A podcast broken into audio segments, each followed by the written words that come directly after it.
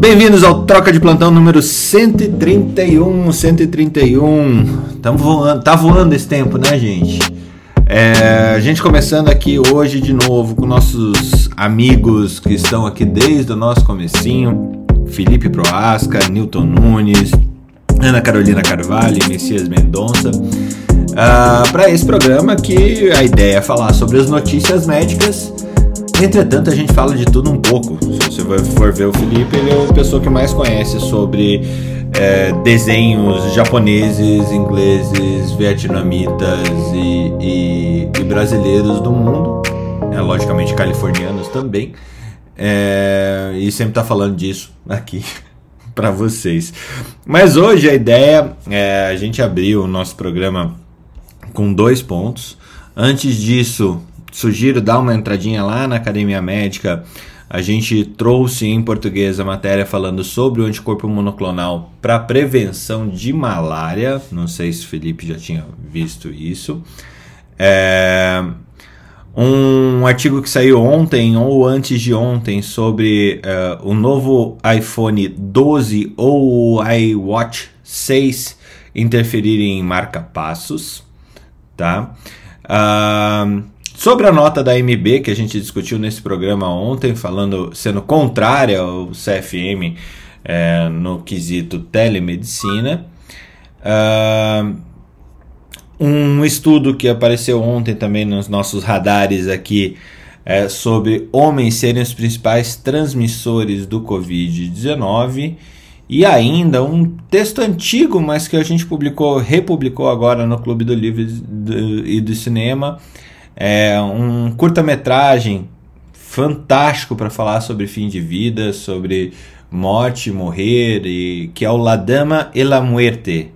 É incrível mesmo. E para você que está ouvindo, cabe aí a, a, assinatura da nossa triagem, que é a newsletter da, diária da Academia Médica, apontando para você o que mais de mais recente aconteceu aí no mundo da medicina, da saúde, da ciência é, global. Felipe Proasca, seja muito bem-vindo. Começando o nosso assunto aqui com uh, passaporte vacinal. Não sei se você viu, já estou compartilhando no nosso Telegram lá uh, um, as recomendações da Organização Mundial de Saúde sobre como fazer, uh, em termos de dados, o passaporte vacinal, né? É, a gente já teve essa discussão, tem, vem tendo essa discussão desde fevereiro. Eu acho que a primeira vez que a gente falou no assunto foi em março, talvez, que era quando a Inglaterra estava começando a, a, pensar em abrir passaporte vacinal, antes do povo pensar que uma Delta estava vindo por aí. O é, que, que evolui, evoluiu aí na sua cachola sobre esse assunto? Bem-vindo e bom dia. Bom dia. Assim, evoluir é uma palavra muito forte, que parece que aqui no Brasil a gente não conseguiu evoluir muito com relação a isso não, né? Porque é, enquanto o mundo todo fala de regras para poder reabrir as atividades, veja que nessa semana Espanha, Alemanha, é, Suíça estão recebendo brasileiros, né? E nós tínhamos falado em alguns trocas atrás que 15 de setembro era a data para provável para a abertura ampla né, do, dos brasileiros vacinados no restante do mundo. Caminha para isso provavelmente os Estados Unidos deve ser um, dos próximos passos na, nas próximas semanas. O Brasil hoje tem a, a, maior população com a primeira dose no mundo, né? Passou os Estados Unidos, já passou de 80% do, da primeira dose. Obviamente, da segunda dose, a gente ainda fala de 25% da, da população. Obviamente, a gente fala também de uma, de uma provável terceira dose em breve. Mas é indiscutivelmente um país que, com vacina na mão, é um monstro, né? Vacina muito rápido. Então, e tem uma população que tem interesse em vacinar. Porém, apesar do mundo fazer o passaporte digital, o passaporte vacinal, e aprimorar e implementar isso, aqui parece que a gente está tendo o inverso? Enquanto alguns governos tinham dito que ia ter passaporte vacinal, rapidamente eles deram para trás devido a críticas com relação a isso, mas é um fato. Se você quer ter controle da doença uh, e quer reabrir as atividades, o passaporte vacinal é, é, é, tem um papel crucial nisso. E muito me preocupa. Você sabe do sábado fui na casa do meu primo, quando a gente tava andando na rua, os bares estavam lotados, mas lotados mesmo, assim, sem distanciamento, as pessoas em pé, sem máscara. A impressão é que parece que, não, que acabou e a Delta e a Lambda estão só fazendo um rolê no país. É, ontem... o passaporte vacinal tem importância espe especial ali. Ontem um amigo infectologista, ele é, publicou ali no, em um dos grupos que, que, que a gente está junto, um site chamado coronarj.incc.br, é, que é o pessoal que faz a, a, as ômicas ali para tentar identificar qual que é o vírus circulante hoje, né?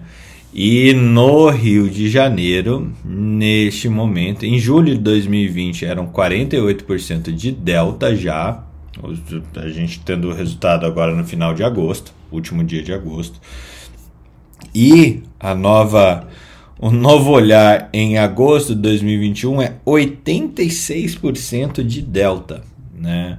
É, então, é, é, é um. Tá bravo, tá bem bravo o negócio. Ana, como carioca, como é que você está vendo isso? Estou preocupada, porque eu tenho que ir no, no, no feriado. Estou bastante preocupada. Mas é isso, a Delta, onde ela chega, ela tende a dominar. E no mundo inteiro, a gente já tem agora 90% dos casos sendo causados pela variante Delta, né? Então a gente sabe que é a tendência, a Delta chegar e dominar. Demora um tempo, foi, que foi descrito até como prazo de 80 dias, mas é, a, a, Delta tende a dominar onde ela chega. Então, vamos, vamos esperar, né? Vamos ver o que vai acontecer agora também nos outros lugares, né? Existe uma variante muito existe uma variante muito antiga do coronavírus que eu não sei se vocês conhecem, a variante D, a variante D. Já tinha ouvido falar?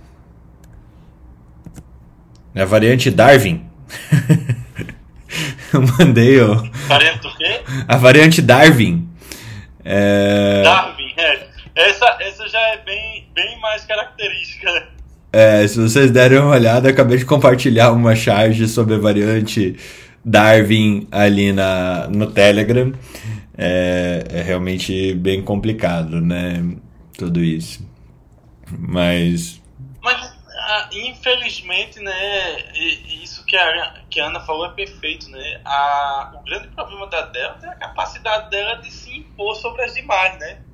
Ela se impõe. A nossa sorte é que ela não é tão mortífera como a, a, a, a de Manaus, né? É, é, tanta letra agora que até eu me perdi. A Manaus é beta, a Manaus é gama, quer dizer, né? Gama. É a, e a P1. A P1. Isso. Mas... Porque a gente sempre fica. Né, se, porque a gente apanhou, viu, da gama. Apanhou feio. E aí o, o, mais impressionante é você mudar todo o, o, o, painel em menos de seis meses, né? Não, e, e assim, e imagina, é porque a gente não, não tem conhecimento técnico do que aconteceu na, na gripe espanhola. Mas um vírus de tão alta mutação como a gripe espanhola, imagina como deve ter sido uma sopa de variante na época. É. Impressionante. Tá bom. É, Newton, pulando para você rapidinho, antes de. Eu, ontem eu comentei a respeito do, do europeu de, de cardiologia. Não sei se você está acompanhando as, o que está saindo lá do europeu de cardiologia, mas. É, tem, tem várias, várias coisas que vão impactar no Task Force, inclusive, né? É, uma das coisas que tinha me chamado mais atenção é realmente aquele painel de você começar a usar inibidores da SGLT2, que os endócrinos conhecem muito bem esse medicamento em todos os pacientes que têm ah, algum, alguma falha é, de coração, principalmente com redução de fração de ejeção, é, independente na, da presença ou não de diabetes. Você viu alguma coisa a respeito disso?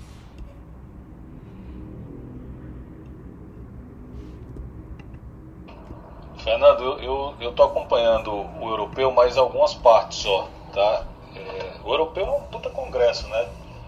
Ele, é, eu tive é, a, a chance, né, de ir no europeu em Paris uma vez, cara, é o, é o congresso, assim, que junto com o congresso americano é o que forma, né, as diretrizes para todo o mundo, né, da cardiologia. E, mas esse, é, especificamente, eu tenho acompanhado alguns, alguns tópicos, né? Esse aí eu não vi, te confesso. Eu achei bem interessante o que saiu sobre saiu o novo guideline é, de tratamento de, é, para valvopatias, né? Para diagnóstico e tratamento. Que eu achei bem interessante. Que, desculpa até mudar o tema aí, porque realmente eu não vi esse do, sem problema, a gente tá falando sobre o europeu de cardio. Então qualquer coisa que acontece no europeu de cardio. É, mas falando sobre o europeu, realmente assim, o que, o que porque eu tô num grupo da, da Sociedade Brasileira de Cardiologia, então eles vão colocando lá os highlights, né? É, e, o, e, o, e o que colocaram assim que eu achei bem interessante, que a gente sempre aguarda, nós cardiologistas, é, é o guideline de valvopatia, que é uma coisa que é, gera muita muita discussão e a, e a gente sempre depende desses guidelines para adotar os parâmetros. Mas de, de, de, significativo eles incluíram, eles melhoraram o nível de evidência da TAV, né? Para quem não sabe, é o, é o, é o implante é, de válvula ótica através de catéter, que é um procedimento que revolucionou a cardiologia nos últimos anos, na verdade já está em décadas, né? É, eu, fui, eu faço eco esofágico para implante de TAV durante o procedimento e tive a chance de fazer um, um, um treinamento na Suíça para isso, acho que faz uns 8 anos, 9 anos mais ou menos, que ainda estava começando, né? E agora sim, ele vem bem com nível de evidência. É, a TAV ela começou o seguinte, ela vai substituir né, a troca de válvula ótica de peito aberto. Só para vocês terem ideia, vai colocar uma prótese então na válvula ótica através de catéter. É um negócio assim que muda totalmente o, o, o procedimento. É, e ele começou indicado para pessoas que tinham alto risco cirúrgico, que não tinham condições cirúrgicas. Uhum. É, e, e, hoje ele é indicado, né, teve uma indicação um pouco mais liberal, vamos dizer assim, ainda está indicado por, por esse último guideline agora que sai então no Congresso Europeu, para pacientes idosos que tenha alto risco cirúrgico, é, que seja factível esse procedimento, tem alguns critérios, é, mas já com um grau de, de, de liberdade um pouco maior para você indicar. Os estudos que estão saindo até nos casos de, de risco moderado e a tendência, pelo que se apresenta, até mesmo depois, no meu ponto de vista, vão, ele vai substituir totalmente a cirurgia de válvula óstica por peito aberto. Tem a questão do custo. Ele foi incluso esse ano no rol de procedimento da Agência Nacional de Saúde. Também, esse é um outro dado. Já está doendo aí, Newton, como, como operadora? Já está doendo ou não? Muito, porque, só você ter uma ideia, aqui pra gente uma cirurgia de válvula óstica, falando de custo, né? Ela custa em torno de uns 20 mil a 30 mil reais, uma TAV custa 120 mil reais cada uma. Então, é, assim, mas enfim, é, é, contra, contra esse tipo de avanço é impossível, né? Porque é uma revolução. Para mim foi uma das maiores do, do, dos últimos anos da cardiologia. É, é, um negócio fantástico assim mesmo. E essa foi uma. É, e eu vi um outro também, um outro trabalho que saiu que, inclusive, teve uma participação do Piauí. É muito, muito legal isso, porque a gente incluiu alguns pacientes, inclusive foi meu irmão, né, que teve aqui o, o, o Carlos Eduardo, que, que, que, é professor, e teve aqui no Troca, um, um, não sei se você lembra, não oh, fantástico, participação fantástica dele. Didática incrível do, é, do teu irmão também, viu, pois, pois é, ele é professor de cardiologia da Federal aqui, né, e ele incluiu pacientes no estudo River, né, que é um estudo que estava avaliando o uso de dos novos anticoagulantes é, pós-troca valvar biológica para ver se servia ou não. Isso incluiu esse tratamento como nível de evidência 2B, não é um nível alto, mas enfim, já é, ajudou a, a, incluir, né, porque vocês sabem que pacientes com troca valvar mesmo por prótese, eles têm que usar o anticoagulante é, de cumarínico, né? Uhum. Então, que é o Marevan, é o filho, é, que é, eu tô, eu tô deixando minha filha no colégio, que é é, mas aí esse estudo ele veio para mostrar que você poderia usar os novos anticoagulantes é, em posto ainda entrou com o nível 2B, que eu achei bem interessante também. Então o que eu vi do europeu, por enquanto, foi isso. Eu não vi sobre isso que você comentou, tá? Só para ficar nessa fala aqui. Não, legal. É... É do Bigartrana, né? Que é o. Qual que é o nome comercial mesmo do. Que ele tá usando lá na, nas trocas. Vavais, ó. Qual o nome do, do anticoagulante que ele tá usando lá, Newton?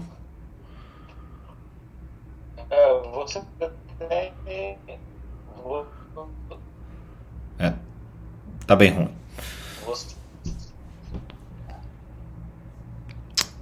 a empresa farmacêutica travou a internet no momento da transmissão. Eu acho que é de alguma empresa que não patrocina o Fernando. Então. Foi o. É, ele entrou num túnel no Piauí, é, que é uma, uma, lá em Teresina.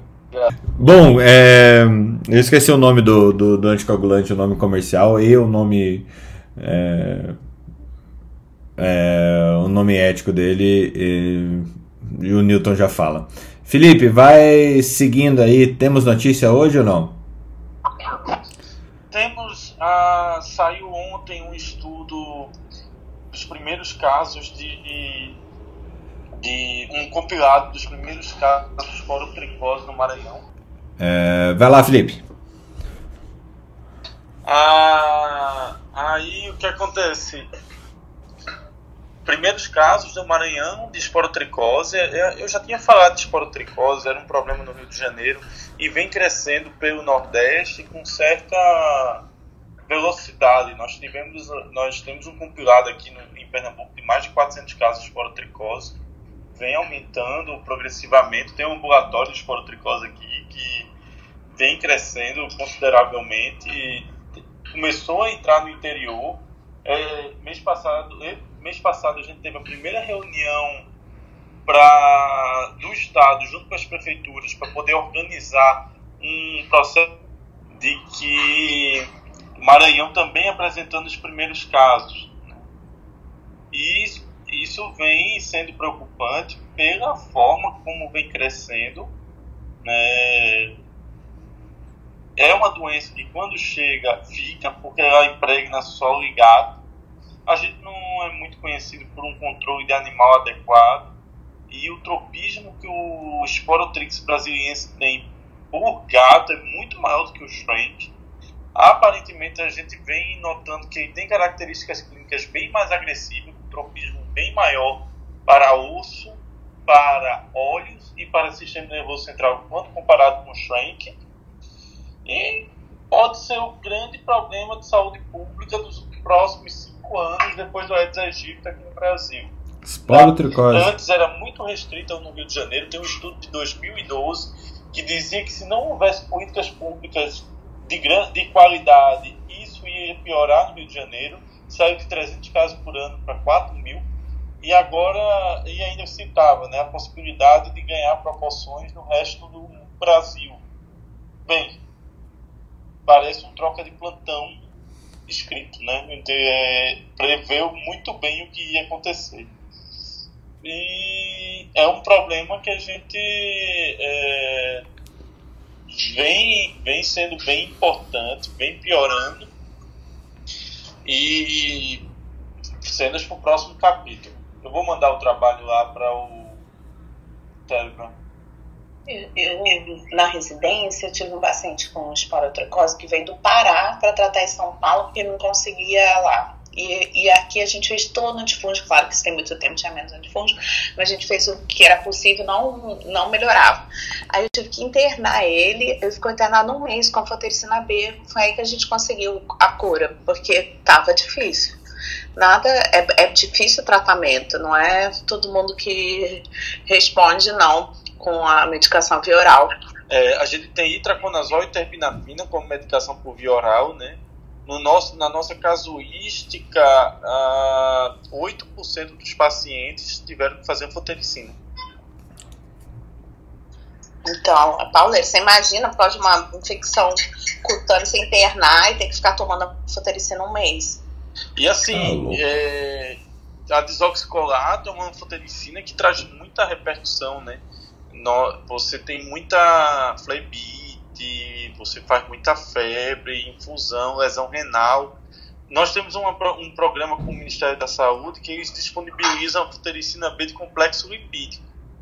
Mas aí o grande problema, a medicação é muito melhor do que a desoxicolato, mas o tratamento gira em torno de 100 a 150 mil por paciente. Melhor prevenir, né, do que mas, 300 casos por mês, 500 mil, 2 mil tendo que usar. Mas, Felipe. É... Seria, seria a esporotricose a mucormicose brasileira? Não, acho que não, porque a, a mortalidade não é igual. Mas você falou que, que, que assim, a, esporotricose é, tende a ser Mas uma. É, é uma doença que vem sendo, vem crescendo mas essa semana, sabe que teve uma paciente que faleceu aqui, claro que não foi, ela, ela era HIV, né? Mas ela faleceu na UTI com esporotricose essa semana agora que passou. Faz um resuminho rapidinho de esporotricose, é, que o pessoal tá perguntando aqui embaixo. Bem rapidinho, um. Eu vou tentar, eu vou tentar Cês... descrever como você descreve um raio-x. Vamos lá. Peraí, é só. Eu caí porque meu, meu microfone tinha dado pau aqui. É realmente é, coisa Android, não. Chat, bem-vindo, é assim mesmo. tá bom, Felipe, tá bom. Vai, resumo de esporotricose. Tá, vamos lá. Uh, os fungo não é filho, é reino, né? Existem os fungos que são bolinhas e os fungos que são plantinhas, né? A gente chama isso de esporos, os que são bolinhas, e os que são plantinhas a gente chama de filamentoso. Tem uns fungos que eles são dimórficos, eles começam bolinha e podem virar plantinhas. A esporotricose é um desses que tem duas formas, né? A depender da temperatura corporal, você pode ter mudança do, da sua estrutura. A grande questão é temperatura e ambiente. E aí você tem que ver que existem vários tipos de esporotricose. O mais, o mais clássico é o Shrank, que é o que existe nos Estados Unidos. Ele é conhecido como doença do jardineiro. É um fungo que existe no solo, que aí quando você se fura ao cuidar das plantas ou espinho, você acaba inoculando o fungo dentro da pele. No Brasil, ele tem tropismo pelo solo, mas é muito maior pelo gato. Então ele causa doença no gato, o gato arranha o ser humano e transmite a doença. Entram bolinhas no seu corpo que vão se proliferando e elas se alimentam de tecido retículo endotelial tecido reticular endotelial mais clássico, o linfonodo. Então, ele forma é, lesões de peles ulceradas e segue o cordão linfático, formando bolas no cordão linfático, um verdadeiro terçozinho. E as lesões são é, bem é, é protuberantes, vão se ulcerando e seguem o cordão linfático. A lesão é bem clássica da, da esporotricose nesse ponto e as lesões são bem feias. Eu tenho até algumas fotos de pacientes que eu posso mandar depois, é, que faz parte dos estudos nossos aqui. É uma doença que é, chama muita atenção. Você pode ter infecções bacterianas secundárias e, obviamente, nos pacientes que possuem algum tipo de distúrbio de imunidade, principalmente pacientes com distúrbio de imunidade TH1, que é um braço da imunidade contrário do HIV. O HIV geralmente é um, é, é, faz parte de outro braço, o braço celular. Mas pacientes que têm é, distúrbio de imunidade do eixo do interferon, esses pacientes geralmente têm quadros muito mais graves, muito mais graves. E aí, nesses casos, as doenças são disseminadas. Dos nossos pacientes com doença disseminada, ah, um, um marcador que a gente usa a imunidade de H1 é o PPD. Se o PPD dá não a gente considera que aquele paciente tem alto risco de distúrbio de imunidade de H1. Ou pode pagar um, um PPD custa 3 reais, pode pagar um teste genético de 10 mil para confirmar. Como aqui no Hospital do a gente não tem essa capacidade, todo paciente que a gente tem com esporotricose disseminada, a gente faz o PPD, todos, 100% não reator. E doença disseminada nós temos osteomielite, que é gravíssimo, infecção do osso. Doença do sistema nervoso central também é algo muito grave. Síndrome de Parinot, que é distúrbio é, do olho com impregnação do globo ocular com fungo. Nós temos uma proporção aqui de a, ou é 8 ou 15%, tem que checar direitinho para ter esse número certo. Eritema nodoso também é uma, uma característica da doença fora do linfonodo. É, é uma doença que você precisa fazer o tratamento, geralmente tratamento é com itraconazol ou terminafina por três meses. E você tem que tratar o gato. Se o gato falecer ou for sacrificado, ele não pode ser enterrado, porque senão ele contamina todo o solo e vai contaminar outros gatos. Então a tendência é que você tenha que cremar. Aqui a gente crema os gatos na Universidade Federal. Ou é enterro viking, né? Enterro... Como é que é isso? Enterro viking? É, a gente não sabe o que é isso. Enterro 20 é botar uma moeda de ouro em cada olho dele, botar na fogueira, botar algo que acender, né? Vai pra Valhalla. Muito bom resumo, Felipe. Muito bom. Temos o caderninho da Ana? Acho que não tem tanta coisa hoje, mas você sabe. Enterro 20 né? Como é um termo? Não, eu que interrompi, quem ficou todo mundo, como que é esse que a gente não conhece? Ó, mas eu queria falar, era uma coisa que eu ia falar ontem, só que ontem eu fui fazer um exame e demorou demais. Eu fiquei duas horas no laboratório, achei que era mais rápido, mas tava cheio. Aí eu não sei se vocês viram que tá um, isso é um, é um alerta, né? E quem quiser esses alertas para falar para quem não está tomando vacina. É, a quantidade de anti-vaxxers que estão morrendo, né, de falta de vacinação. Aí nos Estados Unidos morreu mais um agora, que ele era o líder do movimento anti-máscara, tinha 30 anos, olha que dó, tinha três filhos e a mulher grávida. E ele morreu, é, a esposa não concordava, ninguém concordava, mas ele foi até o fim dizendo que não era para usar máscara e que isso é, um, é, uma liberdade individual. Então morreu de Covid. Ainda mais nos Estados Unidos, que está essa situação de Delta e pegando todo mundo que não, não tá vacinado, né? Disse que quando ele começou a ter sintomas, ele se automedicou, tomou aspirina, zinco, vitamina C e ivermectina. E mesmo assim, ele foi parar na UTI, precisou de ventilação e foi a óbito. Outro caso que aconteceu, esse aqui foi uma enfermeira, ela, ela não se dava muito com a mãe por causa disso, né? E a mãe dela faleceu no hospital dela, que ela trabalha, né? O hospital no qual ela trabalha, é, porque a mãe se recusava a vacinar, de 57 anos. Então, morreu sozinha. Um, um, um, ela, a filha fala que foi uma tragédia, que ela ficou lá um mês sofrendo e acabou indo a óbito. E elas estavam num estresse por 18 meses por causa disso, por causa da, da mãe acreditar que a Covid-19 não era real e que as vacinas eram perigosas. E também, também foi muito triste, um casal recusou a vacina. O pai e a mãe morreram, deixaram quatro filhos nos Estados Unidos, no casal do, no Texas, que recusou a vacina porque não acreditavam que, na eficácia do imunizante. E o que é mais chocante, a, a mãe, quando ela entrou na UTI, ela, eles chegaram a pedir para serem vacinados. Aí, aí o médico falou: agora não dá mais tempo. E antes de morrer, ela pediu para, por favor, que todos os filhos dela fossem imunizados.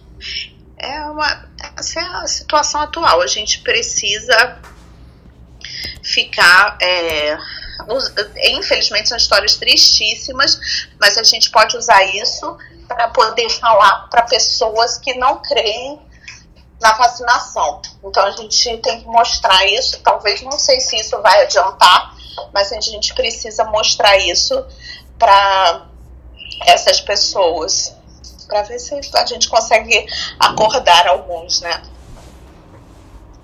É bastante complicado, né, Ana? É, é. É, é, tem, tem o lado tipo, eu falei, eu falei, eu falei, que ele não conecta. Tem o lado do tentar é, entender por que, que a pessoa é, é assim, mas ele é difícil. É, é bem difícil. E tem o lado do. Esse lado, né? De, de, de, que demonstra que as pessoas. A maior parte das pessoas que estão morrendo são justamente as que não tomaram nenhuma dose da vacina ou as que tomaram apenas uma dose da vacina. Mas de fato é. Pessoas jovens, né? Morrendo. A mais idosa dessa situação tinha 57 anos, um tem 30, os outros é, pais de adolescentes. Então é muito complicado a gente ver pessoas que poderiam ter uma vida inteira pela frente, né? Resumidamente, né, 99,5% das pessoas que morreram nos Estados Unidos nos últimos seis meses não eram vacinados. E mesmo você falar de meio por cento, tem que entender que a doença é leve, mas para alguns pacientes que já têm uma insuficiência cardíaca, insuficiência renal, uma doença leve, seja por Covid ou qualquer doença viral, é suficiente para induzir a morte, né? Então, é, isso tem que ser considerado e a verdade é que nós nunca tivemos uma vacinação tão ampla, tão rápida e com uma vacina tão eficaz, né? Não, não dá para escolher. A, a vacina do Covid, apesar de ser uma vacina jovem, é muito melhor do que a da H1N1, por exemplo. E a gente poderia ter, é, por mais que você tenha movimentos anti-vax, é, o cara ter 31 anos, três filhos, mulher grávida, ainda ficar batendo uma tecla só para ser do contra, numa situação de que você não, não tem. É só para ser livre, Felipe. Não é para ser do é, contra, é para ser livre. O conceito, conceito de liberdade é um conceito muito extenso, viu? Ele agora é livre mesmo, livre do corpo e a alma está livre para partir para qualquer lugar. Ele conseguiu um alcance de liberdade fantástico, viu? Eu espero não ser tão livre assim, eu prefiro estar recluso aqui, nessa carcaça aqui. É, preso no corpo. Tá bom. De preferência. Só quando eu tomar o chá de ayahuasca do Tiago, que sai um pouco, mas volta. Tá certo. Newton, é, falhou aquela hora, parece que você entrou num túnel, vê, vamos ver se tá, tá voltando agora? Cara, é, foi, tava deixando minha filha no colégio. Um, um túnel em Teresina, eu não conheço a cidade mais plana que Teresina. É, tempestade de areia, chefe, também atrapalha assim, o sinal da internet, tempestade de areia. Você sabe que, como curiosidade, é, Teresina foi a primeira capital planejada do Brasil, né? Não sabia. Pois é. Então aqui tudo é plano mesmo, na verdade. e os, os quarteirões são todos simétricos. A gente sai numa rua e sabe onde. A gente entra numa rua e sabe onde sai, né? Diferente de São Paulo, por exemplo. Bom, é, não, era só para complementar a informação que o anticoagulante usado naquele trabalho que eu falei, das pós-próteses, era o, a rivaroxabana. Rivaroxabana. Né, é, exato, que faz parte dos novos anticoagulantes, né? Tem vários outros, é, e esse foi o que foi usado. Aí eu quero só é, que, eu, que eu acabei lembrando, falando também de um outro trabalho bem interessante, que publicado agora no Europeu, foi um trabalho, foi um estudo chamado Tomahawk, né? É até um nome interessante, né? Nome de visto. É, mas o que era ele? É, ele estudou pacientes pós-parada cardíaca que foram encaminhados direto para o CAT, que a gente tem essa é, tem essa conduta, né? É, uhum. O paciente parou, a gente não sabe bem o que é e acaba mandando para o CAT para ver se é coronariopatia, né? Mas esse estudo mostrou, foi um estudo relativamente pequeno, com 500 e poucos pacientes, mas ele mostrou que não houve benefício, principalmente em relação à mortalidade, né? E a mortalidade por, por todas as causas em 30 dias. Não foi superior a você abordar mais conservadoramente, quer dizer, estabilizar o paciente, investigar as causas e eventualmente mandar para o CAT.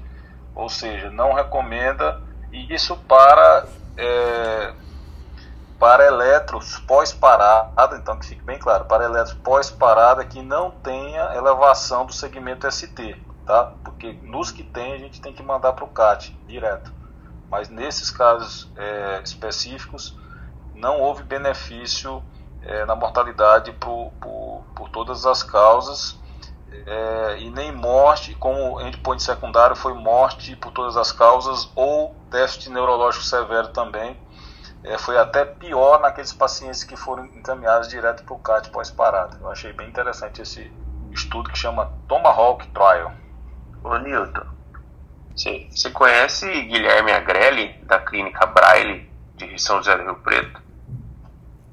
Não, ele não. Eu conheço a clínica, né? Assim, a história, tudo. Eu sou de São José do Rio Preto. O Guilherme ele estudou comigo, cara. Ele é um dos caras que está na à frente das pesquisas de, de das válvulas das, das válvulas de TARV, cara. Se quiser fazer um link com ele, eu te passo. Ah, pode, pode passar, tá? A gente aqui, é, a, gente, a gente tem uma casuística até legal aqui também.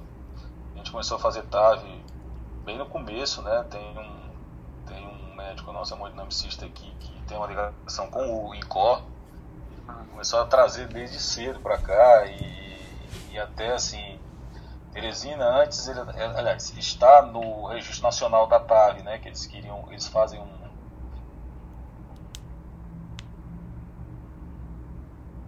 no hall, agora já está no hall, né? Também, né? que isso era uma luta constante dos planos de saúde com eles nos últimos anos.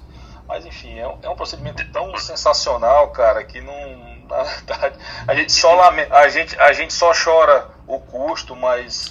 Mas aí. Não, ele, ele, ele, é, ele, é, ele é físico médico. Ele, tá, ele faz a confecção das válvulas. Ele é, ele é o que está à frente.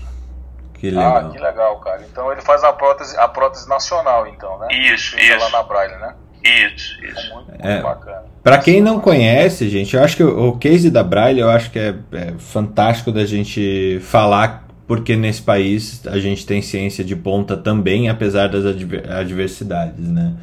A Braille é uma, é uma empresa brasileira, é, biomédica, né? Uma empresa de, de, de biotecnologia, é, que surgiu lá nos anos 60, 70, ali na explosão do, da cirurgia cardíaca como, como uh, o principal procedimento realizado no mundo, né, que, que começou ali com a revascularização do miocárdio e tudo mais. E o Braille, que leva o nome da, da empresa, era o, um dos principais cirurgiões cardíacos aqui do país. Né? E ele fez toda essa metodologia principalmente é, tendo uma tecnologia de é, confecção de próteses e materiais médicos a partir de pericárdio bovino. Né? Então ele utilizava o pericárdio bovino é, para confeccionar endopróteses cardíacas. É, até quando você estava falando, Newton, eu durante a faculdade eu participei, eu acho que de umas se não foi 20, foi quase cirurgia de troca de válvula ótica. Assim. Era a cirurgia cardíaca mais bonita que a gente tinha. Né? Aquelas válvulas rebentada com, com paciente com moléstia reumática e tal. É, e era, cara, era muito legal, porque você colocar o paciente em circulação extracorpórea, parar o coração, operar o coração com ele completamente parado, fazer essa essa, essa troca aí em 30 minutos, depois é, não deixar ar nenhum, é, um, é quase um, um, um, trabalho de borracheiro ali, para não deixar nenhum ar dentro do, dos canos, né? É, cara, era uma cirurgia fantástica, mas uh, o trauma que ela causava era muito alto. Penso que para você fazer, você precisa é, fazer uma esternotomia, abrir esse tórax, é, afastar as costelas, é, romper pericárdio, muito provavelmente você romperia pleuras, então para você fechar esse paciente você tinha que deixar um dreno pericárdico e um dreno é, pleural, provavelmente, e, e aí começava a batalha do paciente dentro da UTI. Né? Agora, TAV não tem nem nada, né? É, é muito revolucionário. É muito revolucionário. O paciente ele tem muito menos a, a, a, tempestade inflamatória dele é muito menor, muito menor e, e realmente um, tem uma possibilidade de recuperação muito grande. E aí fica a minha pergunta: será que esses pacientes, eu não sei se você já tem estudo econômico para isso, será que o paciente que faz TAV, ele não acaba sendo mais barato ao longo do tempo, Newton? Olha, Fernando, termos de custo, não, cara, porque eu vou te falar, a cirurgia Bom, a TAV é fantástica, né? Assim, eu vou até citar casos excepcionais que eu vi, somente no começo. Imagina aí, paciente de 92 anos de idade, restrita ao leito por edema agudo de repetição, com alto risco cirúrgico. Isso não sai do, do serviço médico, não sai do leito. Você faz uma TAV e o cara vai para casa, cara. Esses casos, assim, eu fiquei impressionado com a, com a mudança de, de qualidade e de, de sobrevida. Então, assim, não tenho que dizer. Mas do ponto de vista é, é, econômico, uma cirurgia de prótese valvar, é, o cara opera, né, normalmente, e ela dura muito. Então, uma prótese biológica dura hoje em torno de 10 a 15 anos, uma prótese mecânica dura para a vida toda, se não houver nenhuma complicação. O único inconveniente é a questão do anticoagulante, que é muito ruim, porque, como eu uhum. falei, o anticoagulante é liberado para uma prótese mecânica ainda é ainda são os varfarínicos, né, que é muito ruim de você é controlar. Você é chato fazer... pra caramba pro paciente é, e pro é, médico. É né? muito chato. É, olha, nos melhores países do mundo você tem um controle em torno de 60% e risco de sangramento. Eu já perdi paciente usando usando varfarine com prótese mecânica mitral é assim, cara, é, é, muito ruim essa parte do manuseio, mas a, a, em termos de intercorrência a, longo, a médio e longo prazo, eles vão bem, sabe? Eles não têm problema maior. Você vai trocar, se você fizer uma troca valvar de um paciente com 70 anos biológico, ele não vai, possivelmente não vai mais trocar de novo a válvula, possivelmente, né? Mas a TAV, assim, em termos de morbidade durante o procedimento, o único risco maior que a gente vê, lógico, além das complicações por catéter, você não conseguir posicionar bem a prosa, pode escapar, existe ainda, né? Você, é, principalmente quem está na curva ainda de aprendizagem. Mas assim, o risco mesmo que a gente vê é de sair em bloqueio atroventricular total e o paciente é, ter a necessidade de usar um marcapasso definitivo. Isso existe, na TAV também. Mas, comparado a uma morbidade ao risco cirúrgico de uma troca valvar, que é um dos maiores riscos cirúrgicos dentro da cardiologia, da cirurgia cardíaca, não dá nem para comparar. É, então, assim, mas a médio e longo prazo acho que não, Fernando. Acho que mais é uma, é uma questão de dar opção terapêutica a quem não teria, diminuir o seu risco trans-procedimento, vamos, vamos dizer assim, e, e, é um paciente que se recupera muito mais rápido também, né? Quer dizer, ele, ele diminui o tempo de internação e vai de alta, quando vai tudo bem, né, óbvio. Mas, é, economicamente falando, a médio e longo prazo, depois o paciente tem alta, não. Eles vão igual. E hoje já tem o valve em valve, quer dizer, você faz TAV para botar uma prótese dentro da prótese, né, cara? É, é, um, é um negócio fantástico, assim, tem que falar. Que legal. Messias, está contigo. Vai lá. Ô, Felipe, ô, ô, Fernando, eu não estou com, com acesso às anotações aqui, mas são dois artigos que eu queria trazer para vocês é a respeito do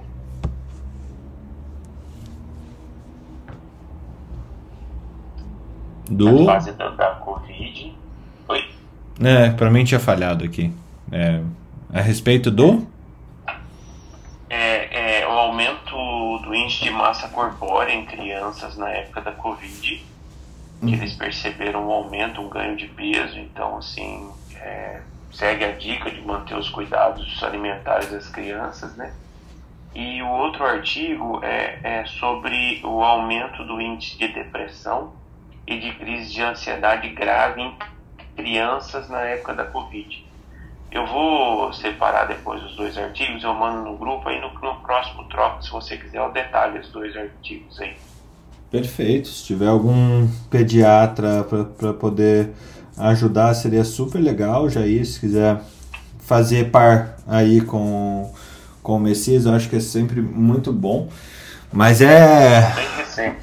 Né, bem, é de ontem, inclusive esse do, do IMC é de ontem, é, do, do aumento de peso. São bem. É, e, mas é, é, eu não sei se vocês lembram que, que eu tinha falado em um troca que a gente já tinha uma perspectiva da, da geração atual viver menos que a geração anterior, né? em termos devido à alimentação ultraprocessada e tudo mais. E isso era um dado sem uma pandemia que impedisse que as pessoas pudessem sair de casa. É, realmente o, o, é, o impacto na expectativa de vida ele vai ser muito grande. Ele já é grande, o, os índices aferidos já demonstram isso. Nos Estados Unidos houve uma perda de quase, é, se eu não me engano, quase três anos na expectativa de vida, e aqui no Brasil de um ano e meio. Então, agora com essa questão das crianças ainda não se exercitando, aumentando o peso e piorando a saúde mental, a gente não faz ideia no momento onde que vai parar esse índice de expectativa de vida. Né? Então, eu, penso isso assim, eu me preocupei muito, sabe, né? Porque assim, a gente já tem uma tendência a um aumento de transtornos de doenças psiquiátricas, um aumento de, de, de diabetes, de hipertensão em crianças. Cara, assim, eu me preocupo porque agora, então, associando-se as duas coisas, imagina a gente pega uma nova leva de crianças para a gente atender, por exemplo, é, que a gente vai relacionar um ganho de peso a um quadro depressivo de ansiedade associado. Cara, isso é grave para a gente, cara, pra frente. Imagina o gasto público que isso não pode fornecer uhum. para uhum. frente, entendeu? Então, acho que cabe a gente orientar, eu, por isso que eu achei legal esses dois artigos, cabe a gente orientar, porque quem sabe a gente divulga essas informações para alguma mãe que percebe uma mudança de comportamento com o filho ou que está percebendo um ganho de peso a mais do, do filho, entendeu? Acho achei legal esses dois artigos. Muito bom. É, uma linha que também me acendeu um farol aqui de, de preocupação, Messias, você falando, eu lembrei de um, de um amigo que comentou comigo. Lógico, é, é, o que eu vou falar é completamente viciado não, não está baseado em dados populacionais nem nada, é uma coisa sensitiva, tá, gente? É, o aumento da incidência de tentativa de suicídio entre jovem e adolescente. É, entre jovem não, entre adolescente e crianças mais velhas, aí do 8, 9 anos de idade, né? É, logicamente, vocês devem lembrar, 4, 5 anos atrás, todo mundo ficou de cabelo em pé com aquela situação da, da Momo, Momô, sei lá o que, ou a, a, a, a tal da brincadeira da baleia azul, e foi uma histeria coletiva que aparentemente não tinha exatamente sustentabilidade é, epidemiológica, por assim dizer, mas todo, todo mundo que é pai, ou que é professor, ou que se importa, todas as escolas do país acabaram é, se mobilizando para tentar prevenir é, essa uh, o risco nas crianças, tanto de, de automutilação quanto em, em suicídio de, de crianças e, e adolescentes. Então, eu não conheço nenhum psiquiatra infantil ou alguém de saúde pública que possa trazer é, o índice é, atualizado, se está nessa situação, mas é, é realmente é um, uma levantada de mão aqui para a gente discutir esse tema e até para, é, quem sabe, é, ter mais ciência sobre esse assunto, visto que são assuntos graves, né, que normalmente geram uma resposta não pensada da sociedade. Então, tentar trazer essa discussão para um âmbito aqui para o troca mesmo, se vocês tiverem algum pediatra envolvido com essa situação. Eu só ia dizer, Fernando, que assim, é, o impacto que as redes sociais têm nisso, né? As crianças uhum. olham assim a rede social e acham que o mundo das pessoas que a turma só posta coisa boa, né? Então dá aquela impressão que sua vida é ruim, porque a dos outros é maravilhosa, né? O cara, é... eu vi uma palestra de um de um psiquiatra americano que ele falava dos transtornos do autismo e aí ele entrou ele entrou nessa seara de discussão de como as redes sociais têm trazido um, um, impacto negativo na vida das crianças e aumentando essa, esse risco né, de suicídio. Inclusive, e de depressão por causa da famosa vida de Facebook. Né? A sua vida no Facebook é linda, maravilhosa. Você é magro, forte e rico. Ou seja, no, no Instagram eu sou um Fernando Carbonieri. Na vida real eu sou eu, um Felipe Prato. Então, é isso. É, é complicado. Mônica, você tem para colaborar com, com o assunto? Bom dia, pessoal, Bom tudo dia. bem? É, bom, eu não posso ouvir falar de adolescente, né? Que eu sou mãe de adolescente, eu amo atender adolescente, então eu já logo vou, vou aí me metendo na conversa. É, queria primeiro contar para vocês, aquele dia a gente estava conversando sobre isso, que ontem aqui em São Paulo começaram a vacinação dos adolescentes uh, sem comorbidades, né? Então foi uma grande maioria que acabou indo vacinar. É, foi muito legal, eu vi isso muito no, no grupo de amigos das minhas, da minha filha, é, o quanto eles estão aderindo à vacinação. Vocês outro dia levantaram essa lebre, será que eles iam querer se vacinar? E eles realmente estão super empolgados é, indo bastante, eu achei isso muito legal. Agora, me lembrou desde o começo da conversa aqui de hoje de vocês, que a Ana falou aí do, da questão dos antivax e tal. É, eu vi muitos relatos de pais nos grupos das escolas, uh, porque foi solicitado a presença dos pais, né, como eles são menores de idade, ou parece que existe um formulário que o pai e a mãe podem preencher para autorizar que algum outro adulto leve esse adolescente para vacinar. Eu vi relatos de pais, alguns tá, reclamando que esses adolescentes chegaram na UBS com outros adultos que não eram seus parentes com o formulário preenchido e foram, entre aspas, maltratados, dizendo: você não sabe que tem que vir com seu pai, com sua mãe, e não foram vacinados. As pessoas se recusaram a vaciná-los, mesmo com a autorização por escrito dos, dos parentes. Então, eu acho que a gente tem que pensar, né, se a gente está nessa campanha de vacinação, querendo que as pessoas é, se vacinem e, e, se juntem a esse movimento, como é que a gente está fazendo esses adolescentes chegarem na UBS e não serem acolhidos, né? É, fiquei muito triste de ver isso. Acho que a gente tem uma dificuldade muito grande de enxergar esse grupo, que é um grupo super especial. Eles têm dificuldade de colocar os sentimentos deles, os pensamentos deles e a gente acaba achando que tudo é uma grande bobagem e não é. Realmente, eu tenho visto no consultório um aumento de depressão nas adolescentes, eu atendo as meninas, né? É, já peguei alguns casos durante a pandemia de tentativa de suicídio, de mutilação. Eu também não tenho uma incidência uh, estatística baseada em estudo para passar para vocês, mas na minha visão, na minha observação clínica, isso realmente tem se acentuado e é uma questão para a gente ficar de olho. É, não sei também se alguém já falou, desculpa se eu estiver sendo repetitiva, eu ontem não consegui acompanhar direito, estava um pouquinho é, atrapalhada. Eu também não sei se vocês viram que semana passada a Câmara do, dos Deputados liberou um projeto de lei para fornecimento de absorvente gratuito para as meninas no final do ensino fundamental e do ensino médio. Achei isso muito bacana, não é tão complexo, Newton, quanto as cirurgias cardíacas, mas é um assunto importante para a gente tratar. A gente esquece que a menstruação existe e que às vezes muitas meninas em condições de vulnerabilidade deixam de ir para a escola porque estão menstruadas, né? É uma coisa parece tão simples, mas que a gente esquece de pensar. Então eu achei um projeto muito lindo e eu espero que isso realmente se concretize nas escolas. Nossa, que legal, não, não fazia ideia disso. Aliás, como homem, isso nunca tocou minha vida, para falar a verdade. Então, pô, obrigado por, por informar. Realmente, é, eu não tinha nem pensado, de, assim, onde que uma criança da, da, periferia, primeiro, obtém informação e, segundo, compra do, a, absorvente. Eu não, não tinha pensado Projeto nisso. de lei da deputada Maria, Marília Reis. Foi aprovado semana passada na Câmara dos Deputados. É daqui de Pernambuco, a Marília.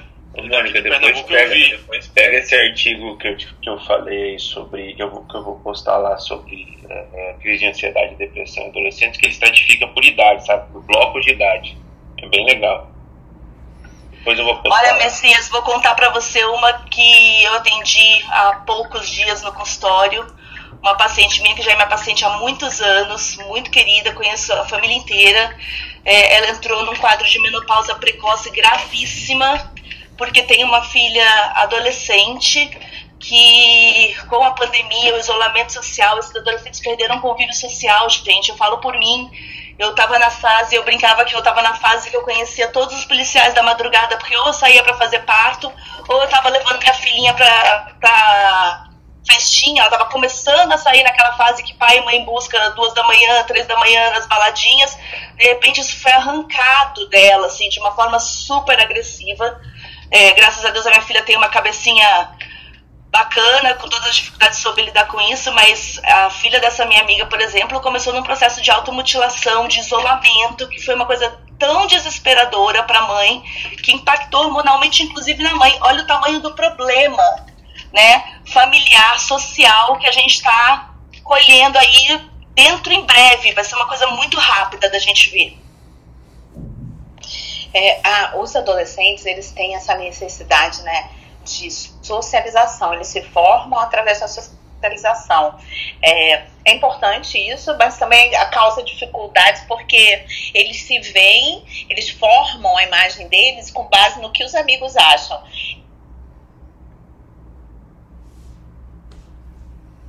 Fortalecidos. Se eles não são bem vistos, eles vão ficando enfraquecidos. Daí até a questão que o Felipe falou do, do problema do Facebook, do ah, eu não sou popular e tal, que se potencializou para essa geração. Agora, esse problema do online, é, de, eles perderam toda a socialização, então eles perderam essa capacidade que eles têm de se compreender, de formar sua autopercepção. É, a Débora conheceu meu filhinho mais velho. Ó, oh, gente, não é porque eu sou mãe dele, mas ele é um menino lindo, extremamente inteligente. Sempre foi inteligente, desde pequenininho. E ele começou a falar para mim assim: Mamãe, eu sou burro, eu sou feio. Eu falei assim, mas por que você tá falando isso, meu filho? Eu sou. E ele ficava repetindo quando ficou no online. Então, foi na psicóloga e tudo. E aí, agora que ele voltou pra escola, no convívio com os outros amiguinhos, ele já falou para mim assim: não, mamãe, eu já, é, é, eu já descobri, eu sou inteligente. Eu, ah, tá bom, porque os amigos falam para ele. Então, olha isso, é, eles ainda não conseguem ter uma autopercepção e formar uma autoimagem sozinhos. Eles dependem do espelho do outro. Aí ele fala assim: eu não sei ainda se eu sou bonito, mas inteligente eu sou. eu falo, filho, você é bonito também, mas ele vai, aos pouquinhos, eles vão adquirindo essa confiança. Imagina ficar um ano no online, o que não causou para essas crianças, né? Que eles não têm como formar essa, essa ideia dele própria sobre eles. Então, aqui foi foi puxado o online e, aí, e ele agradeceu tanto quando voltou presencial. Falava, ai que bom, agora minha vida é maravilhosa, eu tô muito feliz, ele adora ir à escola todo dia. Um dia que ele ficou resfriado, a gente foi fazer teste Covid, ele não queria faltar na escola, tava louco para voltar para aula. Então, assim, é bem é, é, diferente, né? A criança precisa estar tá com os amigos. E esse, esse, essa pandemia, esse confinamento foi bem pesado para eles. E para você, né, Ana? Para você, Mônica, eu acho que, que, assim, enquanto ele tá com um milhão de dúvidas, eu acho que para mãe e pai nessa fase também não deve ser nada fácil, né? Não deve, tipo, deve ter, ter rolado vários putz, e agora o que, que eu faço? Nossa, é mais uma equação que uma variável que entra na nossa equação, né? Que já tem um monte de coisa para fazer, aí vem mais essa variável, mas o jogo é assim, né? Ser mãe é ser multitask e ser mulher é dar conta de um monte de coisa ao mesmo tempo e resolver os problemas, tem que ser. Sabe o que eu acho que vai dar boa? Fala, Mônica. Desculpa, o meu pai, ele costuma brincar, eu falo que é uma sensibilidade paquidermiana, tá bom, pessoal? Por favor, me entendam, não no sentido literal da palavra. Ele brinca comigo, ele fala assim que filho é tão bom, tão bom, que quando é pequenininho você tem vontade de comer. Quando ele cresce, você se arrepende de não ter comido. É, na verdade, eu falo que quando vai crescendo, a diferença é que o trabalho que no início é muito físico passa a ser mental. Então você não pode tirar os olhos, né? Apesar de você já não ter mais aquele trabalho extenuante físico de ficar acordando de madrugada ou trocando fralda o tempo inteiro. Eles já se cuidam dessa parte sozinha, mas é o trabalho mental que você não pode tirar os olhos nem por um segundo. É, mas vocês duas falando, é, e não só vocês duas, eu acho que nós homens também temos que entrar nessa, nessa discussão É, tô, tô, no começo de uma, uma engrenagem rodou aqui na cabeça para a gente fazer algum projeto sobre parentalidade é, entre médicos e médicas. Talvez seja super legal é, a gente a gente trabalhar alguma coisa nesse sentido. Acho que parentalidade é um, é um tema tão importante para principalmente para gerações mais novas que não tem aquela uh, que buscam assim nós millennials jovens como diria Ana Panigassi é, é, não tem mais aquela é, devoção pelo trabalho, por assim dizer. Então tem essa. Só que a gente não tem um referencial, porque os nossos pais foram as pessoas que, que, que precisavam passar no concurso público, que trabalhavam que nem loucos e tudo mais.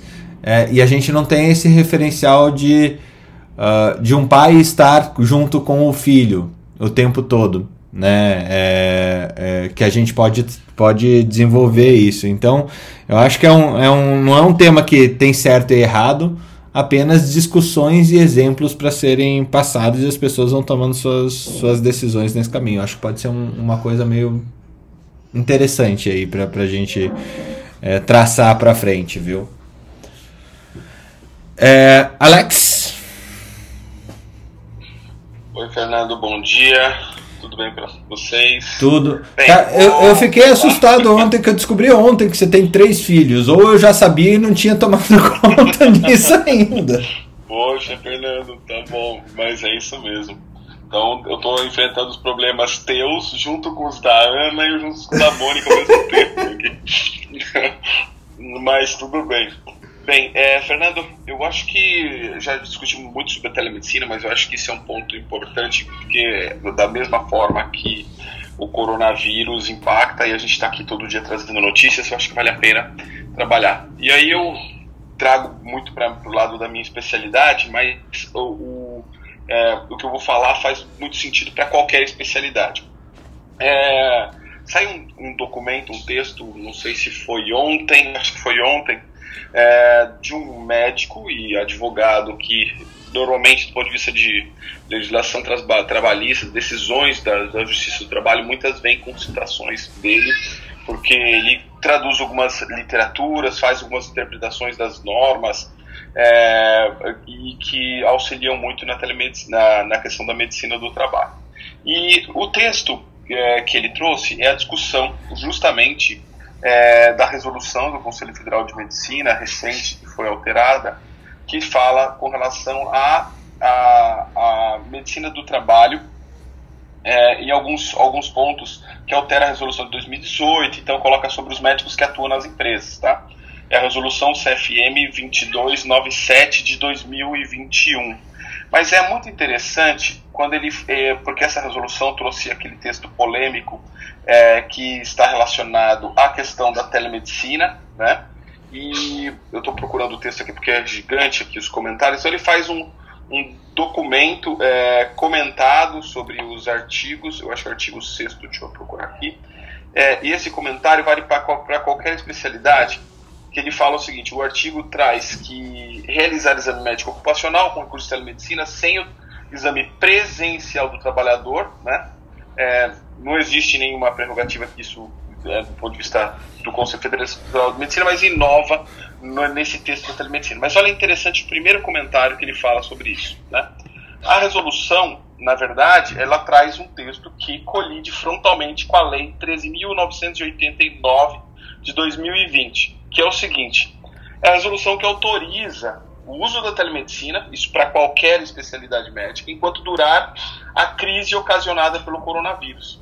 Então, é, ou seja, sem previsão de término. Hoje nós estamos numa crise pelo coronavírus, tá? Então o texto legal vai além é, e isso uh, ele coloca assim, ó, estabelece que o CFM somente poderá, quando a gente pega a legislação dizendo isso, que o CFM somente poderá regulamentar a telemedicina após o término da crise ocasionada pelo coronavírus. Então é uma lei, lei superior que diz, o, autoriza o uso da telemedicina enquanto durar a crise ocasionada. Né? É claro que ele, ele fala a questão da, de, isso ser discutível em apenas um parágrafo, mas a questão é, do ponto de vista legal, não se pode admitir que uma lei norma superior autorize a telemedicina e o CFM, via resolução norma inferior, num tempo anterior ao término da crise ocasionada pelo coronavírus, desautorizar sumariamente esta prática, conforme estabelecido nesse artigo. Ou seja, todo mundo pode usar e aí o CFM cria normas, né? Normas inferiores, e ele coloca um texto aqui é, de uma ação é, direta de inconstitucionalidade do STF que fala o seguinte: normas inferiores não podem inovar ou contrariar normas superiores. Isso de forma geral, né? Mas unicamente complementá-las e explicá-las sob pena de exceder suas competências materiais, incorrendo em ilegalidade. Então, a interpretação que ele diz é que ela é ilegal. Apesar disso, existe o risco, claro, né, do CFM entender do ponto de vista de penalidade ética. É, mas é claro que é, muito provavelmente as pessoas que talvez estivessem incorrendo nessa, conheço muitas empresas, é, assim, eu preciso resolver o problema, eu não posso deixar de assistir as pessoas e não posso e não vou deixar de produzir o documento porque a norma diz que essas pessoas é, precisam dos seus documentos. Então ele vai executar, estão algumas executando e não é o meu caso, mas é porque eu consigo de forma alternativa resolver isso, né, mas tem gente que não consegue é, executar. E, e, corre o risco de, de, de, de, de, de ser é, infringido, de infringir eticamente o Conselho Federal de Medicina? Sim. Mas a gente tem que imaginar que é, é, uma, é uma polêmica, principalmente quando a gente regulamenta alguma coisa que não pode regulamentar, pelo menos neste momento, né? Do ponto de vista de criar é, limitações nesse sentido, né? Ou seja, pelo que você está um dizendo, pelo que você está dizendo e pelo que ele está dizendo, pelo é, que o Marcos Mendanha está dizendo. Pelo que né? o Marcos Mendanha está dizendo, é, o CFM não pode soltar a resolução da telemedicina no momento. É, pode, desde que é, estas. É, olha aqui, vamos lá, vou colocar aqui. Né? Não, eu estou falando. A, não, tirando, tirando a questão da, da medicina do trabalho, estou falando a, regula, a regulamentação da telemedicina como. É, a, que está pronta, mas o que o CFM não solta porque está com receio de como que a classe médica vai reagir é, ao eles soltar o, essa resolução. É, exatamente. Na verdade, é, o que ele diz, ele pode explicar, né, complementar o que foi dito pelo governo, né, mas ele não pode restringir. Então vamos lá. É, talvez o Conselho Federal de Medicina, na minha interpretação do texto dito aqui, ele não pode dizer assim, você não pode fazer neurocirurgia por telemedicina, tá? É, nem precisaria dizer isso, né? Então, neste momento, é, prevaleceria a autonomia do médico, né? O que, eu, que é a minha interpretação do que ele disse aqui, né? É, e, e, a gente precisa entender que justamente esse caminho que o CFM fez uma pseudo-consulta né, para as pessoas, é, eu vejo que está agora se mobilizando, vi algumas reuniões acontecendo, sociedade, alguns conselhos. Eu não sei se isso vai, é, vai interferir, né, mas é, eu acho que eles querem bater o pé para dizer: não, todo mundo aqui escolheu seguir este caminho. Né? com relação à primeira consulta, a gente teve uma discussão ontem, o Newton também, falando sobre essa questão da primeira consulta. Por que a primeira consulta? Pode ser a segunda, né? Às vezes a segunda é mais importante, né? Para algumas especialidades ser presencial do que a primeira, né?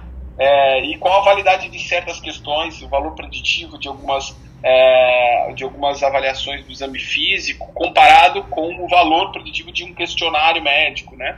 De autoaferido, é, referido, é, fichas de autoavaliação, né? E, e documentadas de vista quando a gente avalia a população assintomática, né? Então a gente precisa sempre é, ter isso em mente. E aí, é, pautar-se por um caminho é, é técnico-científico para a tomada de decisão, eu acho que é o mais importante, é, principalmente para o Conselho Federal de Medicina. É claro que consultar as especialidades, a gente sabe que algumas delas nem sempre têm, têm essa, é, esse caminho totalmente segue é, 100% essa, essa, essa, essa, esse caminho, mas é, o, tem um peso político mais forte, né? Mas é, a gente precisa avançar, discutir com todo mundo para poder caminhar. Mas neste momento a resolução parece que deveria estar tá, é, ou a, vinculada a uma norma de telesaúde. A gente sabe que tem várias propostas aí em andamento, de legislação mesmo, né? E numa instância superior ela, ela teria esse valor. Pelo menos nesse sentido, enquanto durar a pandemia, é, o que vale é a norma superior. É, daqui a pouco essa questão do CFM vai. Se você quer complementar o Newton. É, daqui a pouco eu acho que essa questão do CFM de não discutir o que merece ser discutido, porque é isso que ele está fazendo, é, ele está se ausentando da discussão é, por meio de, do poder é, autárquico que tem, é, daqui a pouco ele vai criar o mesmo, a mesma situação que a gente tem em diversas questões. Todo mundo pode usar, menos o médico. Né? É, então, telesaúde para todos, a menos o médico. E a, a, a AMB regulou o CFM. É, ontem foi super legal essa. Ontem não, é, foi na semana passada que foi lançada essa carta da AMB. É, só que hoje a gente sabe que uma não tá. Uma tá meio de, de distante da outra, assim. Elas não estão mais de mãozinhas dadas e tal, como foi um tempo atrás. É, a MB tá, tá batendo de frente. E só que a MB ela não tem, ela não é judicante nem cartorária como é o CFM, né? Então, ela tem poder sim, ela concatena quase 220 mil médicos, são quase 220, 260, é 220? É um pouquinho mais de 50% do, dos médicos, de 60% dos médicos brasileiros são especialistas, que estariam abaixo desse guarda-chuva chamado Associação Médica Brasileira. E tem poder sim, mas não é uma autarquia.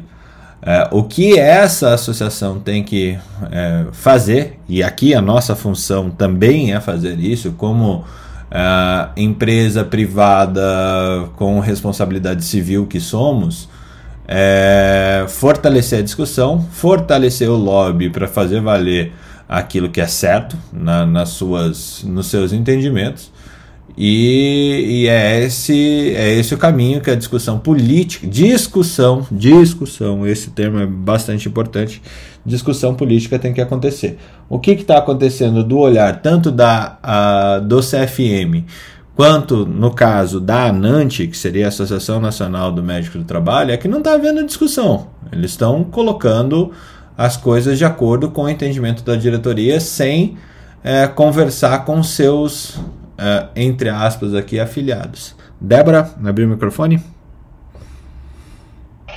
Não, eu abri sem querer, mas era só para convergir sobre o tema dos adolescentes e das crianças que tanto tem nos preocupado nessa pandemia. É, por hora eu postei um artigo que fala da, do aumento da incidência de diabetes e, devido ao sedentarismo e ao uso excessivo de streams, né? Eu estava até conversando com meu marido, com minhas amigas. Antigamente a gente tinha um horário para ver desenho, né? Que era no SBT de manhã. E, ou na Globo ali, né? Então, assim, hoje a gente não tem mais isso. Meu filho, ele consegue ver desenho full time, o tempo que ele quiser, a hora que ele quiser, o tipo que ele quiser. A gente esperava um horário, né, pra ver. O, o teu filho é, é tipo Felipe, assim, Débora? Débora? Débora, que agora fiquei curioso. Se o teu, é, filho, o teu filho é tipo o Felipe, assim, consegue assistir desenho a qualquer horário? É, a qualquer horário, qualquer horário. Sommelier de desenho. E aí, o que, que acontece? Ele. E a gente tem se preocupado bastante com isso. Eu faço parte de um, de um grupo de estudos que se chama Celafisques, que estuda crianças há 30 anos em Ilha Bela. E assim, o, o, são assustadores os, as repercussões que tem tido nas crianças, e a gente não teve a oportunidade ano passado, e não sei se a gente vai conseguir esse ano, avaliar a, a, as habilidades físicas. As crianças hoje, elas saltam 7 centímetros a menos que as crianças de 20 anos atrás. Por que, que foi escolhida a Ilha Bela? Para ter poucas interferências, né? E, e, e ser um estudo mais homogêneo. Então depois eu posso compartilhar com vocês. É esse estudo. E a, as crianças estão. Pode falar, Felipe. Não, não, conclui, por favor. Pensei que você tinha concluído. Não, e até, é, assim, até a maturação sexual, né, M1, dessas crianças estão avançados, assim, é uma coisa assustadora. Triste e assustadora, assim. E eu não vi isso depois da pandemia, a gente não viu. Então, assim, foi interrompido isso de 30 anos que a gente faz, basicamente com, com as famílias, os pescadores, né?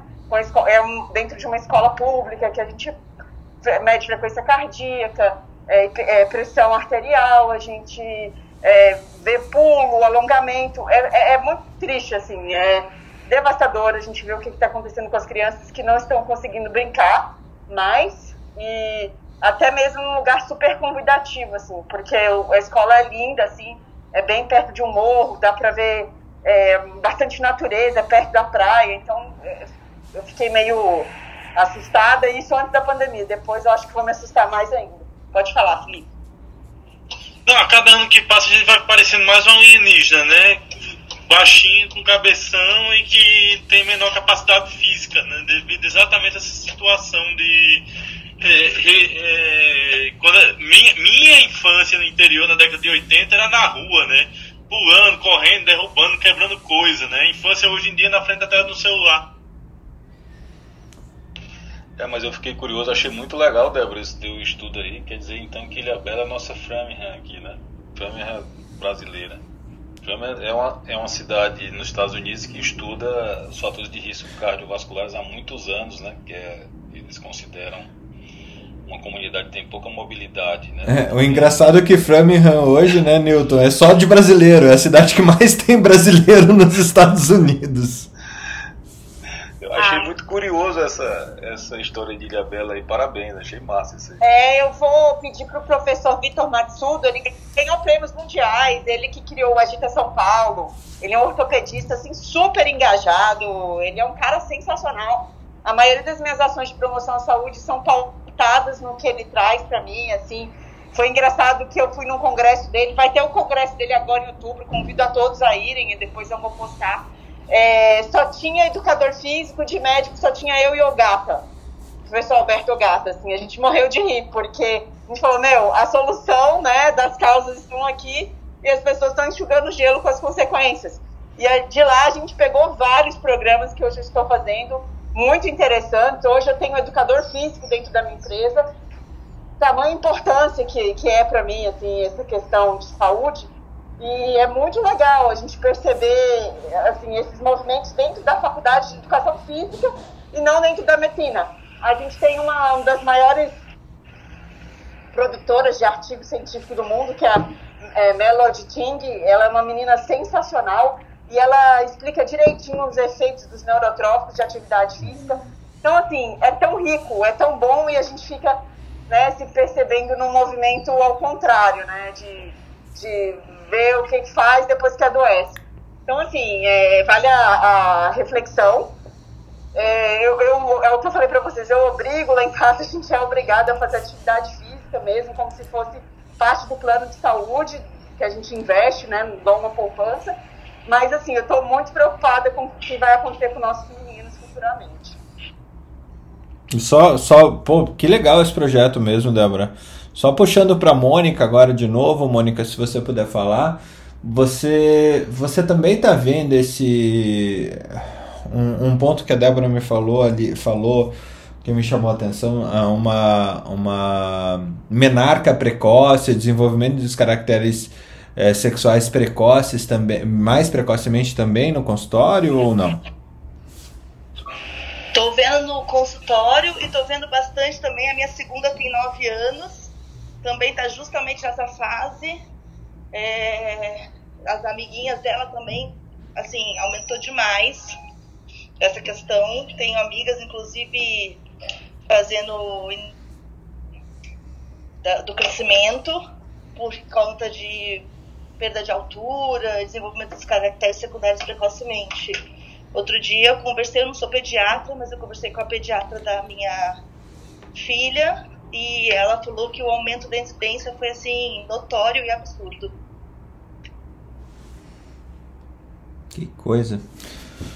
Gente, que belo programa. A gente passou por várias e várias coisas. Alguém quer falar mais alguma coisa antes de eu fechar? Hoje é o dia do nutricionista. Porra, viva os nutricionistas. Né? Parabéns. Senão seremos obesinhos, cardiopatas, vamos precisar de TAV mais cedo, vamos precisar. é, vamos pular menos do que 20 centímetros todo ano e vamos descer rolando escada abaixo.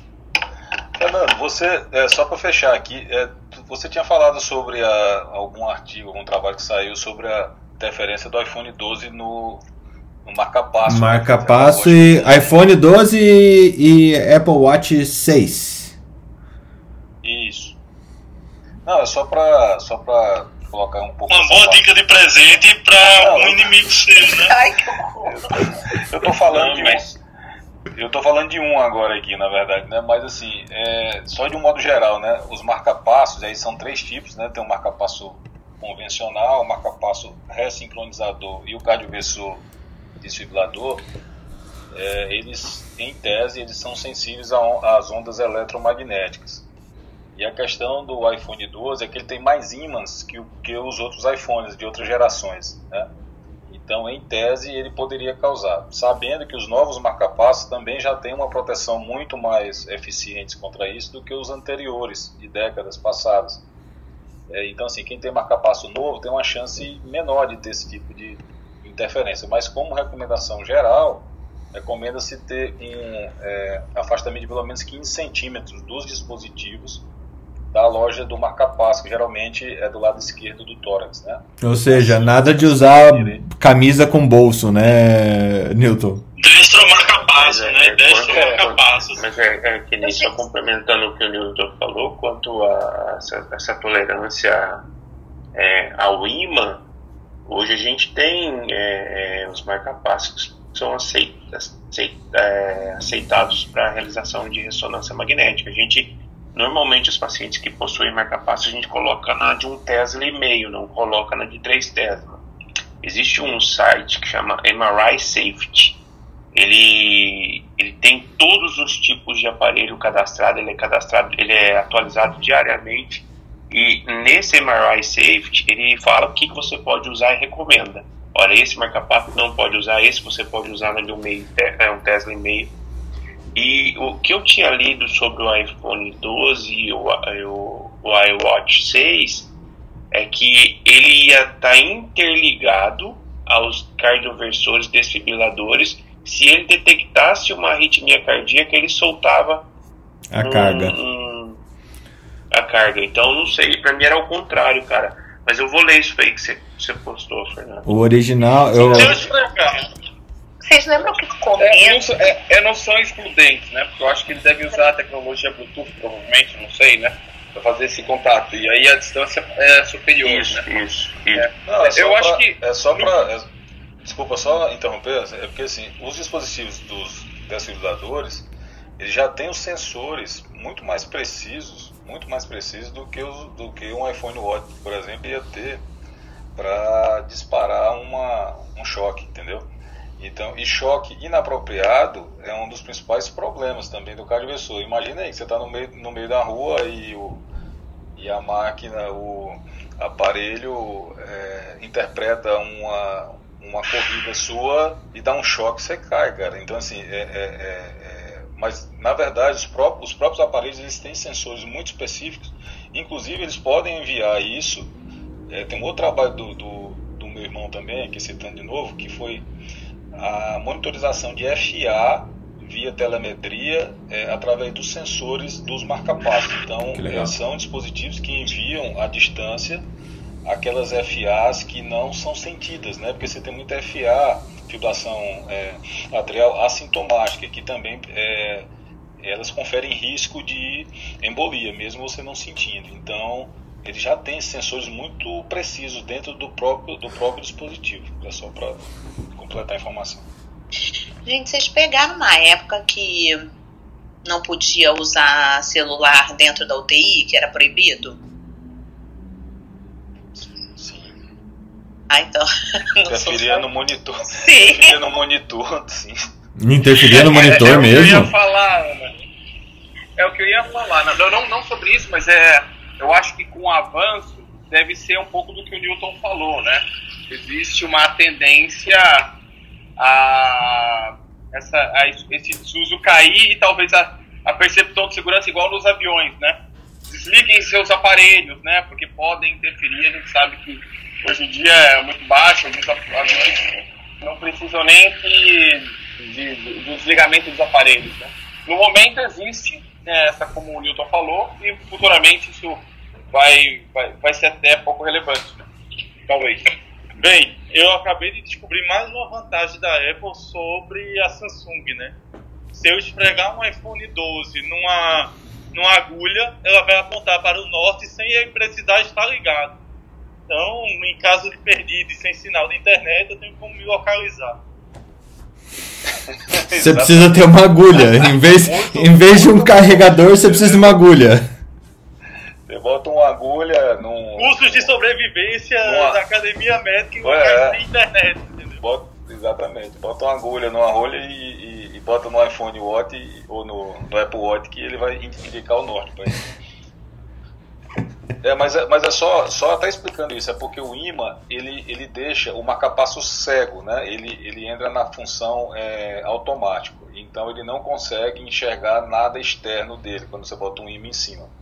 Inclusive, na minha época de residência, a gente, para avaliar marcapasso, a gente tinha um assim, que, que, o, é, que o R2 levava no, no bolso, assim, que você botava em cima e aí depois você fazia o eletrocardiograma para ver se o marcapasso estava funcionando ele deixa na função é, automática. E o risco é maior para os pacientes que têm dependência do marcapasso, porque você pode ter um marcapasso só de suporte eventual, mas aqueles marcapassos que são dependentes, aqueles pacientes que são dependentes do marcapasso, ou aqueles que têm cardioversor e desfibrilador, esses são os maiores riscos para entrar em campos magnéticos. Tá? Então, porque esses realmente, se você deixar de funcionar o marcapasso em quem é, é dependente, o paciente morre. E se você é, desconfigurar um cardioversor, então eventualmente tiver uma arritmia é, maligna, né, ele não vai conseguir detectar e você pode morrer também. Então esses são os casos mais assim mais críticos nesse. Então assim quem tiver isso, eu se, é, se tivesse não é, teria nada dispositivo perto dele. DBS também faz isso, Newton e Messias? É, Deep Brain Stimulation, que é um marca-passo no fim do dia também, né? É, Cara, eu, é, deve fazer. Tanto que a gente.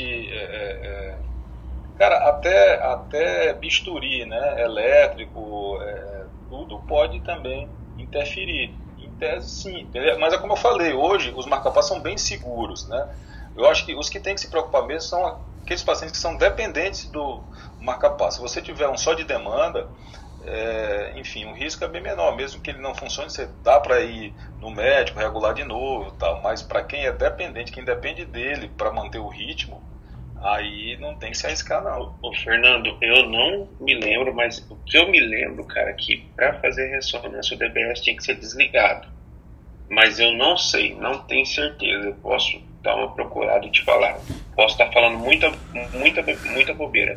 Porque a, uma, a, a mecânica do DP, da, a, a, parte física do DBS é muito semelhante ao marca-passo cardíaco, né? é muito semelhante à tecnologia, inclusive. Então. Gente, esse eu tô muito triste. Mamãe trabalhou anos na Quem Contato, que produz colchões eletromagnéticos. Eu sou muito fã desse Quem Contato.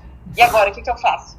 Não, põe um marca-passo, continua cuidando do coraçãozinho. E, e tem, tem um lance também, Fernando, dos DBS atuais, eles, os cabos eles são feitos de grafeno, né? E então, cara, putz, é, é muita coisa nova. Isso aí eu não sei não, cara. Eu vou dar uma lida. Aí, ó, Débora. Chama, chama o chefe. Chama o chefe que a gente vai debater com o chefe agora.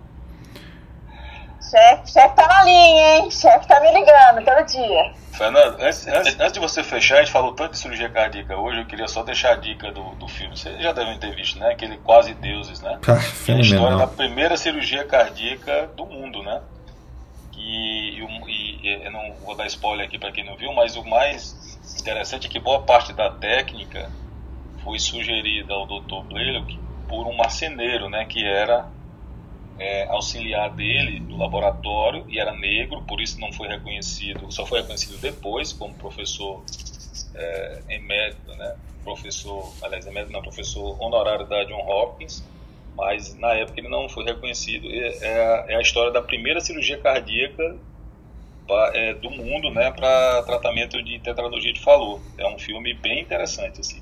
É, eu sou fã, e é o, e é o Snape do Harry Potter ainda, que é o, o Blaylock. O Blaylock... meu primeiro trabalho científico, Milton, foi tetralogia de Fallot em idoso maduro, cara. 72 anos tinha o paciente. Que isso? Tetralogia de Fallot em 72 anos de idade? Como isso, Messias? Essa aí é a tetralogia de boa a anatomia. Primeiro né? trabalho, cara. Foi meu primeiro trabalho. Tetralogia de boa a, a anatomia chega, né? Porque as de má anatomia não chegam, não. É, mas é bem interessante esse filme. Muito bom, muito bom. Gente, bom dia a todos. Excelente de novo, para variar um pouco. Nossas discussões são cada dia mais amplas e, e, e, é muito legal ter vocês aqui todos os dias para a gente debater uh, a loucura do mundo sob diversas vertentes. um abraço a todos e até amanhã, gente. Um abraço, gente. Bom dia a todos. Bom dia, até amanhã. Bom dia, pessoal. Beijão. Fiquem com Deus. Bom dia, bom dia a todos.